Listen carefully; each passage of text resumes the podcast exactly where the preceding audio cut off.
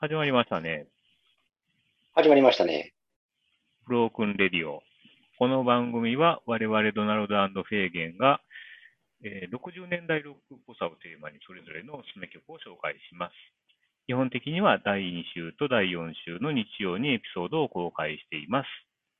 ということですけどもね。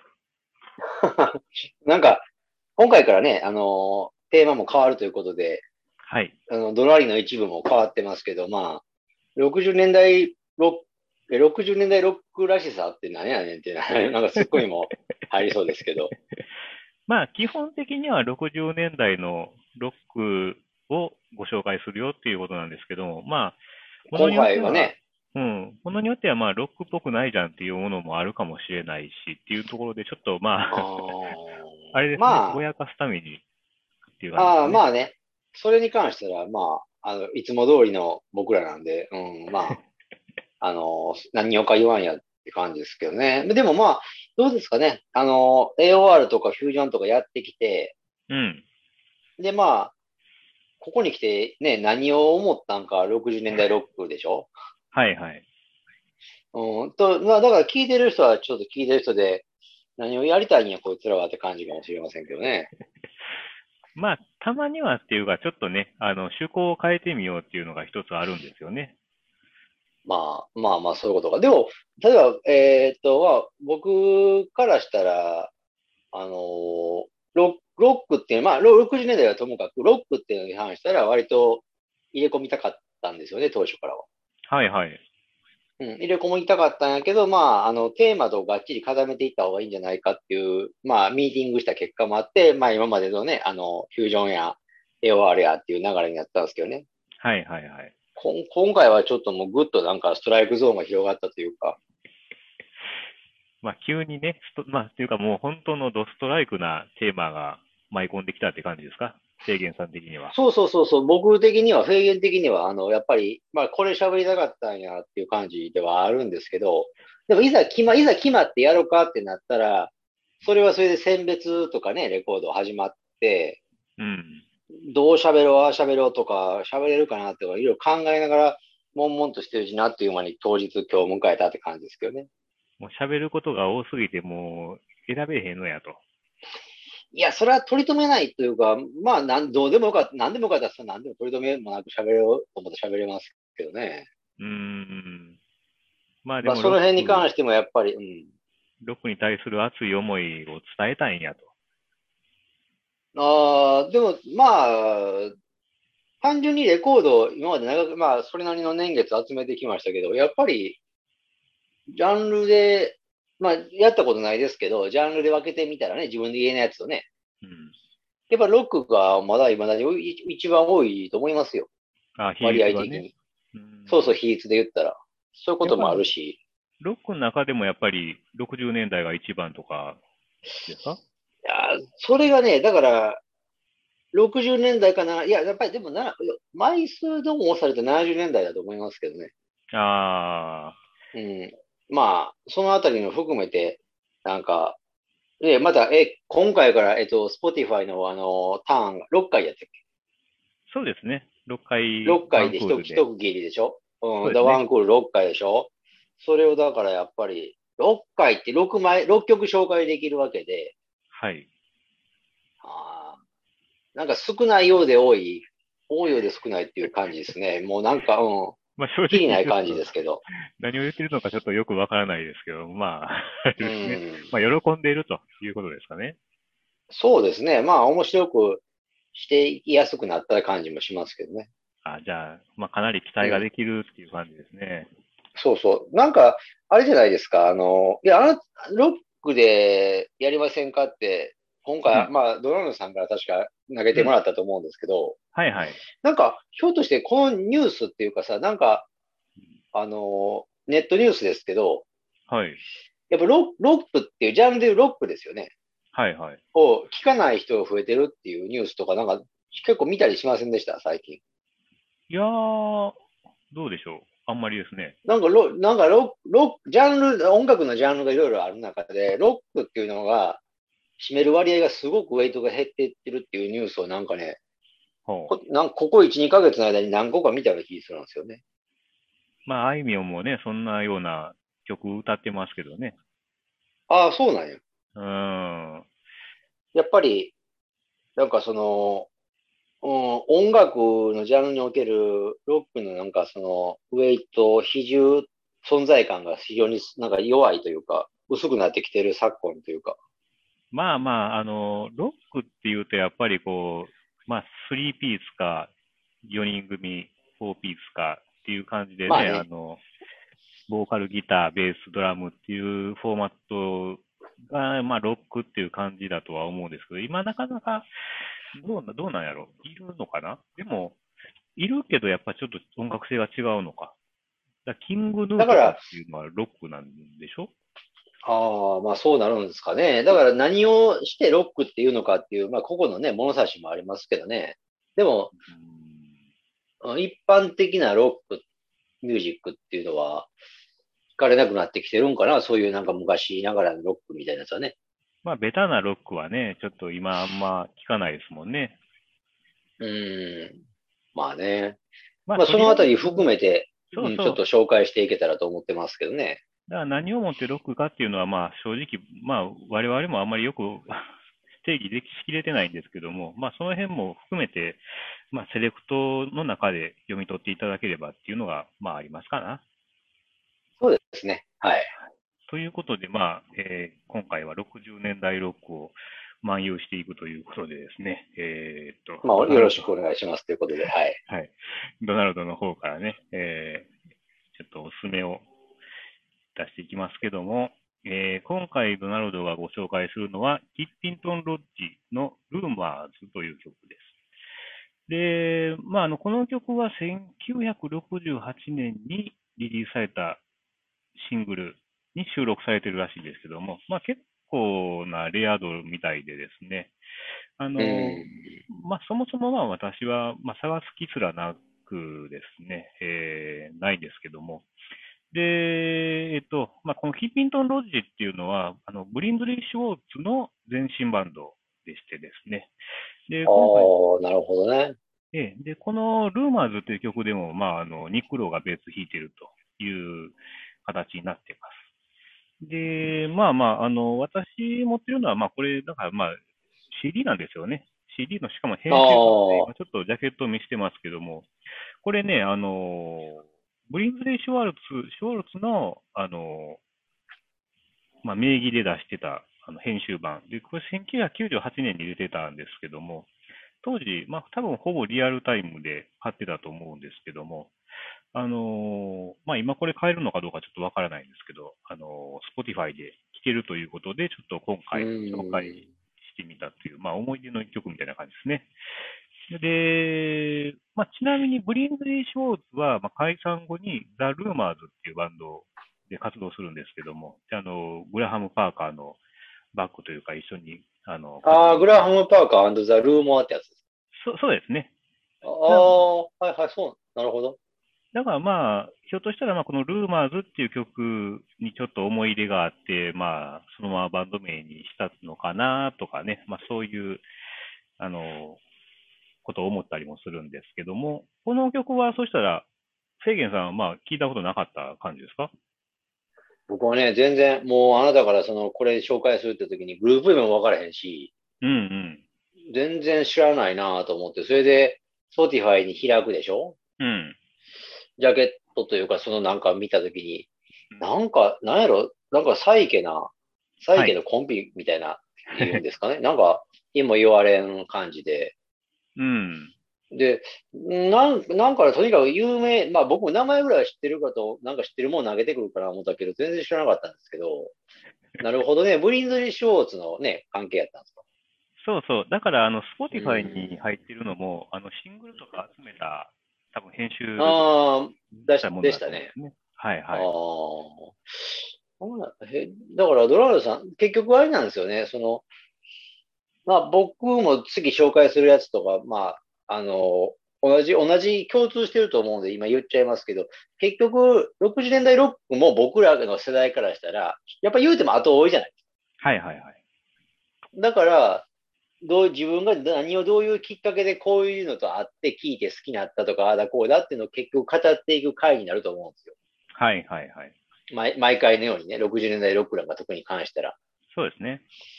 だからそういうことでいくと、ドラムさんやっぱあれだよね、ブリンズリー・ショーツ割とやっぱり結構深くほ追っかけてたんですね。今更なんですけど。いや、これがね、実はたまたまだったんですよね。っていうのが、たまたまだったんですか？ええこのキッピン、だもうブリンズリー・ショーツとか関係なく、まあ、聞いてたんですけど、あそうええええこれはね、あの、きっかけがその、まあ僕、昔、趣味でバンドやってたんですけどね。ああ、はいはい。でまあ、そういう対バンした人が、まあ、すごいマニアックな人たちで、まあ、この曲をカバーしてたんですよ、ライブで。うん。で、なんか、すごいいい曲をやらはるなと思って、まあ、聞いてみたら、いや、このアルバムに入ってるよ、みたいな感じで教えてもらって、で、あ、これはもう、ええやんという感じで、だから、あのーこれ買ってから、まあ、このライナーノーツにまあいろいろ書いてるのを見て、ああ、そうか、あ、違う違う、これ、だからそうか。タイトルがもうそもそもブリンズリー・シュウォーズっていう、あの、名義になってたから、ああ、そうかっていう。そうなんですよ。だから、とっかかりはね、全然、もう皿の状態で聞いてうんなるほど。なるほどね。そうなんですよ。おなんか、でもあなたは節目節目でブリンズリー・ショーツ出してくるじゃないなんか古めのロックの話になった時に。そうですよね。あのーなんかね、割とね、ああなたの口から割と60年代ロックって言ったら、まあ60年代っていうか古めのロックの話になった時に、割とブリンズリー・ショーツが出るんですよね。たまたま、あの、あれですよね。あの、インターネットラジオ時代のブロークンレディオのエンディうん、ングそうそうテーマは、そうそもうブリンズリーショう。ーもうブリンズリーやったし。それもなんかあなたからの提案でね、そうでしたね。なんかそういうの使いたいもんないかなっていう話した時にあなたが持ってきて、まあ決まったっていう、確か。なんかね、なんとなくエンディングにぴったりな曲やったんですよね。ああ、確かにあれはね、な、ハマってましたね。まあ、またそれはね、70年代ロックの時にでも、まあ、紹介できればとは思うんですけど。ああ、なるほどね。うん。だたまたまっすね、だからまあ、本当に、僕はまあ、ニクローとかも、まあ、そこまで、あの、大好きでもなくて、あ、そういうことか。ううん、なんか、本当にたまたまっていう感じですね。ん。うん。そうそうそうそう。でも高校、え、いいつぐらいやってたっけ？その出会いっていうか。これは、だからね、これ、コンピが出てるのは98年で、バンドとか、まあ20代半ばでしょうね、25。ああ、それでもまだあれなんや。そんだけ、もう大人になってたんや。そうそう、そうなんですよ。まあまあ大人になってたんですよね。ああ、なるほどね。そうなんですよね。まあ、なかなかね、こういう、この曲とか、まあ、キッピントン・ロッジ自体も、マニアック、まあ、あの、フェーゲンさんも知らなかったっていうのがね、ちょっとまあ、物語っていうっていうか、まあ、あんまりやっぱり聞かれてないところなのかなっていうのもあるんで、ちょっとね、それもあって、まあ、せっかくなんでね、この機会に紹介したいなと思って、まあ、言ってみ。そうですね。やっぱり、なんか、うん、そん、やっぱりその辺、深く、まあ、知らないとなかなか行き着かないとこっていうかね。うん。うん。え、だから、ジャンルで言うたら何なんですかね？じゃあロまあ、60年代ロックって中でもさらにそのジャンルってガレガレージとかなんですかそんなんじゃない？いやー、だこれって何なんでしょうね。あのー、サイケ感は、まあ、あんまないし、うん。ポップ、な、なんなんでしょうね。ソフトロックとかっていうわけでは全くないしね。まあ、ソフトではないね。うん、なんなんでしょう。まあ、でもポップとしか言いようがないっていうかね。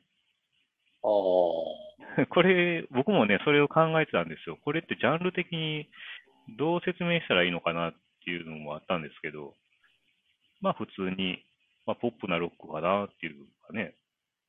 うんまあ、ジャケットだ、ジャケットだけか。まあ、ジャケ、ジャケットは特別そういう風にしてるっていうことかな。まあ、うんまあ、まあすごい曲的には本当に好きな曲なんでね、ちょっと、まあ聴いてみてもらえればって感じですかね。うん、なるほどね。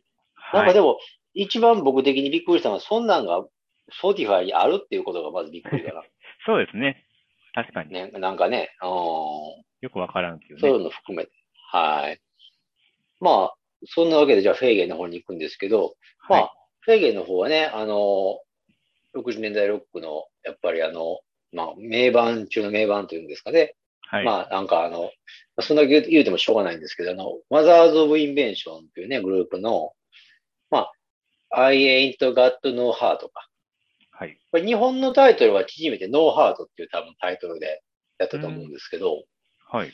まあ、これを紹介させてもらうんですけど、うん。まあちょっと紹介する前にというか、まあ、さっきの話ちょっと多少重複するかな。やっぱり僕も後追いなんで当然60年代ロックって。だから、だからロックに目覚めたというかですね、ちょっと入れ上げるようになった、えー、まあきっかけを、で、節目節目に、まあ、これこれっていう、なんか紹介したくなるようなこれこれっていうのを、もうなんか取り上げて、時系列で取り上げて語っていくしかないかなとか思ってたんですよね。今回の6回のロワンクールの中で。はい。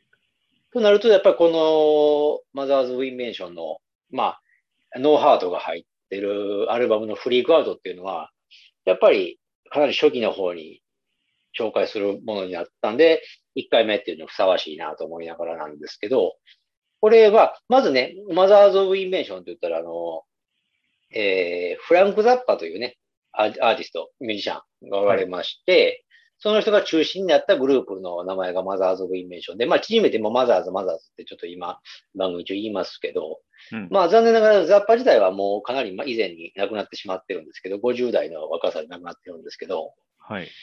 まあ、その人が出したアルバムがフリークアウト。で、この中で、えー正直ね、このフリークアウトの中から紹介しようっていうので、まずい、あの、僕の中で一回決めて、さらに一曲に絞るわけでしょ。うん。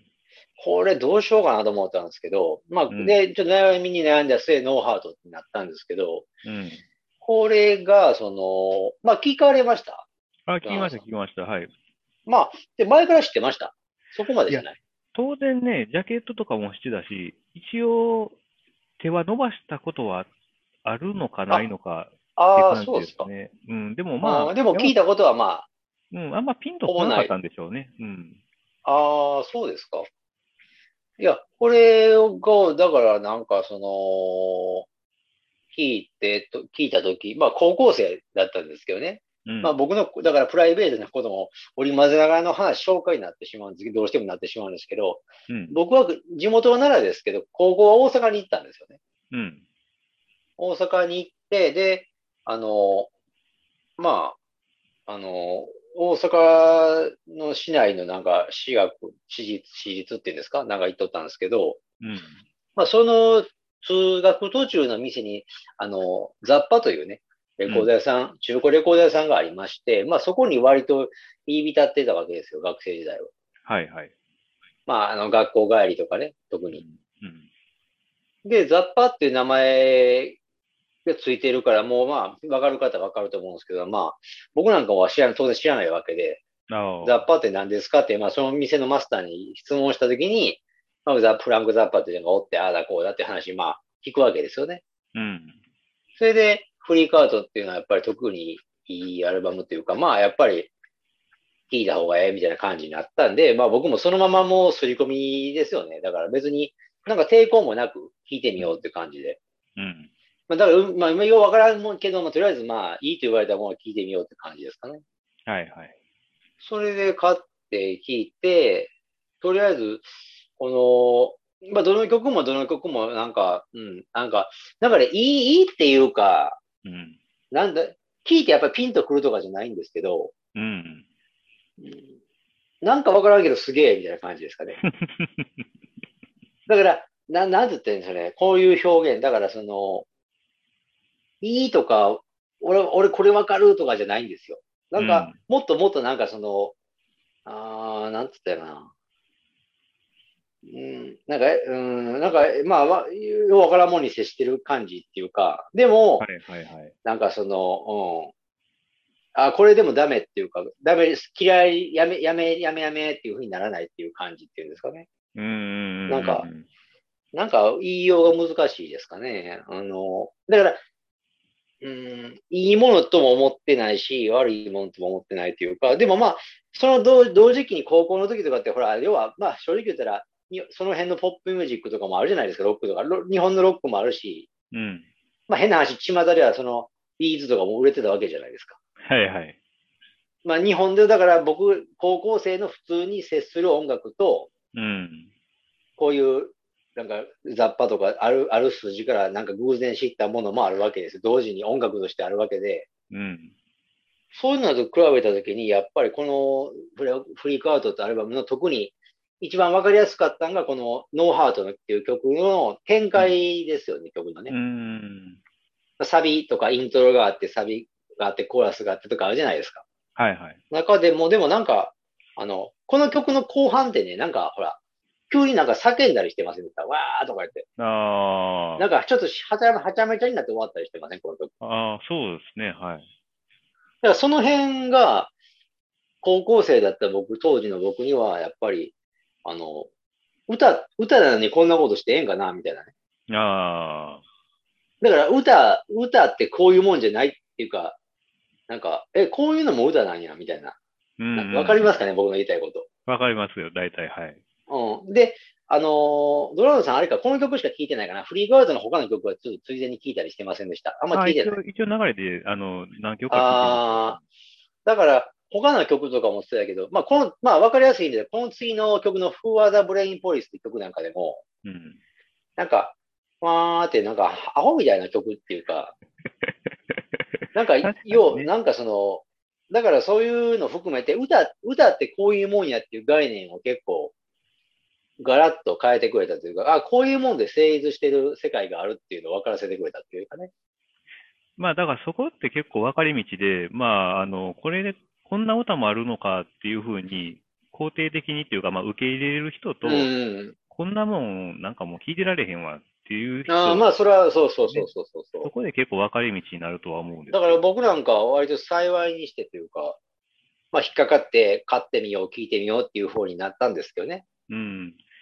うんまあ、改めて、まあ、こうやって聞かせてもらったら、やっぱり、まあ、いいなと思いましたね。その、今回おすすめ曲うんのああ、そうですか。曲まあだからおすすめって言ってはっきり言ってしまうともう身も蓋もないんですけど、一曲じゃなくてこの一枚っていう感じで、これは押したかったところまでもあるんですけど、はいはいはい。やっぱり通して聴いてもいいし、でも曲単位で聴いとっても確かに魅力はあるというか、あのーちょっとフランク・ザッパの話に、まあ、フランク・ザッパのじゃあこのマザーズっていうのは歴史も非常にあって、うんアルバムの枚数も非常に多くて、うん。まあ、60年代から、まあ、80年代、90年代ぐらいまではバーッと出していくんですけど、うん。だからフランク・ザッパってもう一応ロック界ではね、まあそれなりに大物ミュージシャンになってますから、はいはい。どれ聞聞いたらええねんとかいう話になった時に、うん。意外とこのフリークアウトってなんか、おすすめられてないというか、ああ。勧められてないし、聞かれてないっていうことに気づくというか、うんうんなんかね、鈴木圭一もこういうこと言ってたような気がするんですよね。うん。なんかあどっかの記事かなんかで。あの、ムーンライダーズの鈴木圭一ね。はい。あはいはい。うん。だから、あの、意外とだから、おざなりにされてるっていうんですか？だから、もうこれが名盤でいいのは分かってるんやっていうことで、ああ。なんか、それでちょっと半分まあ分かったような気になるっていうか、まあまあみたいな感じで。まあ、あえてっていうのもあるだからですね。そうそうそうそう。だから、そういうこともあって、で、実際これがファーストアルバムだから、うん。あの、年代もまあ、66年で、まあ、やっぱりそう、まあ今からしたら、やっぱり相当古いですよ、はっきり言ってしまううんうんうん。と。66年って、え、だから50年 ?50 年前、?50 年以上前。うんうんうん。まあ、まあ、やっぱり僕ら普通に聞いてるけど、やっぱ冷静に考えたら古いよね。相当古い音楽ですよね。そで、まあそれもあるし、うんう。ね。なんかその、まあ、フェーゲンさんが、まあ、これがまあ、いいのか悪いのかとか、まあ、なんて言っていいかわからないっていうふうな、まあ、感覚を持たれてたみたいなんですけど、なんか、やっぱりこう、こういう展開になるのかとか、こんな音が飛び出してくるのかとか、結構、あの、斬、まあ、斬新っていうと、すごい陳腐な言い方になるんですけど、なんか、なん、どう考えてこんな展開になるのかなとか、なんかそういうとこああ、まあね。魅力だと思うんですよね。うん、だから、うんこんなんで、だから、まあ、成立させてるっていうかね、うーん。こんな終わり方でええんや、みたいなとかね。そうですね。なんか、なんかその、個人的に思うのは、まあ、特にこう60年代後半までって、あんまりこうテクノロジーもそんな、まあ当然ね、進化しない、まあシンセなんかもないし、生楽器とまあ、か、機材的にはそういうこと言ったらね、全然違うでしょうね。そうそうそう、その中で、まあこういう音が出てくるのかとか、なんか不思議な、本当に不思議な音が出てくるなとかっていうのが結構多くて、まあ最系ポップとかもそんな多いんですけど、っていうのがあって結構好きなんですよね。この60年代後期のこういう音楽っていうのは。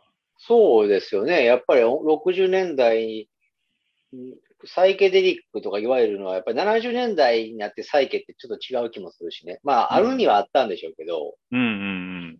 ちょっと化色も違うというか、うん。そうですね。ちょっと音がもうだんだん変わってきてるのもある、変わってくるのもあるんで。うんまあ、あれかな。でも、僕も話ちょっとまた前後しちゃうんですけど、このフリークアウトっていうのがやっぱり、なんで聞けたのかって考えたときに、やっぱりその雑把のマスターが、やっぱり、その、まあ、しっかり押して、押してたんですよね。はっきりしまあす。今思い、今思い出してみたら、やっぱりこれはかなりいいアルバムで、うん。何回聴いても飽きが来ないとかね。はいはいはいはい。まあ、いわゆるそういうアルバム。だから、今聴いても、今聴いてもって言っても、だから僕、高校の時だから、ざっくり二十数年前ですよ。25年ぐらい前ですよね。うんうん。その時、当時でも、だいぶ今聞い、その当時の今聞いても進んでるとかいうは、あの、刷り込みをいっぱいされて、うんうん。じゃあ聞いてみますで聞いたからっていう線はあるかもしれませんけどね。まあそういう人も重要ですよね。教えてくれる人っていうのはね。そうそうそう、やっぱり、そうそう、どういうプロセスで知り合ったか、この音楽にね、接したのかっていうのも、やっぱり人って、やっぱり、僕もかなりね、そこは、実は気をつけてるつもりでおって、うん変な話ね、やっぱりあのーなんやろ、だから、苦手な人が紹介するもんってやっぱりちょっと苦手になるんですよ、不思議と。まあ、ぼ僕だけかもしれませんけどね。うん。うん。いや、わかりますよ。あのーなん、かあんまり、まあ極端で嫌いな人とかね、が紹介するものとかって、なんかあんまり聞いてねって言われてもやっぱり、あんまり聞くのちょっとな、まあまあみたいな、で、遠ざ遠ざけてしまうっていうとこもなきにしもあらずというかね。なんか、まあ、その自分がセンスがいいなって思ってる人が勧められてたら、やっぱり、あ、聞こうかなと思ああまあそうですよよね。うん。やっぱりあの自然とっていうか、どっちかって言ったら耳にするのも早いですよね。ね。そうそう。あ、この人のセンスは間違いないやろうなとか、まあ、そういうので。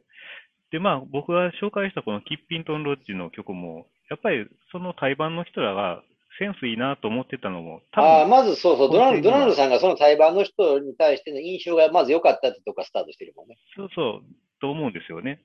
うん。ああ、それはあるよね。だからまあそういうセンスがいい人っていうか、近い人のを見つけるっていうのがまあ結構重要ですよね。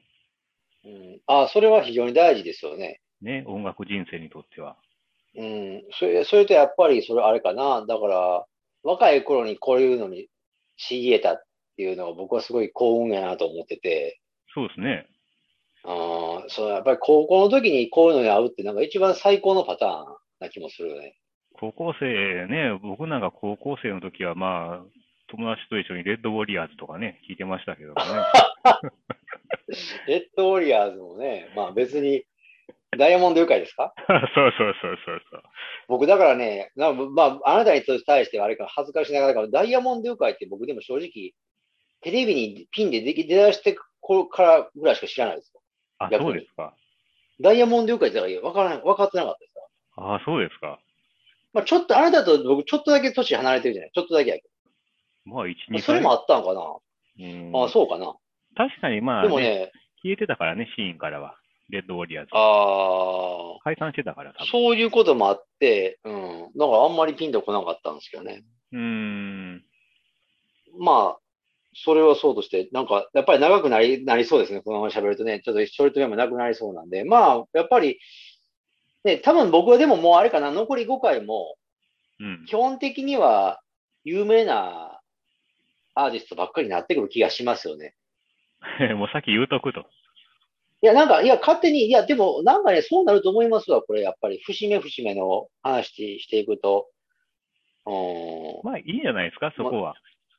いや、結果それでいいんですけど、だからあとはじゃあ、まあ僕なりの、その、紹介の仕方、プレゼンの仕方ですよね。だから切りこ、うんう切り込みっていうか、だから、まあ何でも別に今回に限らず AOR のこの回も、フュージョンの回も全てそうなんですけど、まあ、何かのきっかけでこのまあラジオを聞いてもらって、うん。こんだけ言ってるんから、まあ聞いてみようかなって思ってもうたらもうはっきり成功ですからね。そうですね。もう一回聞いてみようとかね。うん、そうですね。だから基本的に全てのテーマはそれっていうか、全てに通じるテーマはそれなんですよね。まあ、まあちょっとね、せっかくなんで、Spotify でもね、プレイリスト作っていきますから、ちょっとそれでそうですよね。聞いてみてもらえればって感じですね。うん。だから、最後に、まあ、雑把に関しては、だからほんまに、その、ホットラッツとかね、有名、有有名な、大変有名なアルバムとかもあるんですけど、やっぱりそういうのも含め、とは別で、やっぱりこのファーストっていうのはちょっと聞いておいてほしいですよね。そうですね。うん。結構、あの、著名な人で言ったら、ピーター・バラカンとかもね、ああの、どっちか言ったらその70年代のテクニックとか、すごい上手い頃のマザーズとかザッパよりかは、この初期の方が僕は好きやって言ってるのもあるあるんでね。あ、ああ、なるほどね。やっぱり、あの、なんか、好きに、だから友達、なんかな、まあ友達じゃないかもしれんけど、わちゃわちゃやってる感じは絶対ファーストのとか初期の方がするんですよ。70年代になっちゃうとやっぱりもうめちゃくちゃ上手くなってきたり、難しくなったりするから、メンズもまあ変わったりして、なるほど、そうなるんでね、そういうの含めて、まあまた聞いていただけたらと思います。はい。したら、えーっと、まあ、今回ご紹介した曲は番組のブログにて聞くことができます。えーアルファベットで、すべて小文字でブロークンレディオドナルドとかでググっていただければ、だいたい一番上に出てきますので、気になった方はぜひチェックしてみてください。であと、ツイッターやってます。えーアカウント名はすべて小文字で、ブロークンレディオアンダーバー JP となってます。フォロー、リプライ、メッセージなどよろしくお願いします。はい。で、まあ、フェーゲンだけですけど、インスタグラムをやっております。まあ、レコードジャケットを中心に、まあ、ほぼ毎日。まあ、最近ちょっと滞ってるんですけど、まあ、あのまあ、仕事にかまけてね、更新が遅れないようになるべく頑張ってやりますので、よろしくお願いします。えっと、ID が HK774111 となっております。はい。そしたら、まあ、次回もまた、えー60年代ロックということでお届けしますので、えー、お楽しみそうですね。ようですね。はい。はい。では、ドナルドでした。はい、フェーゲンでした。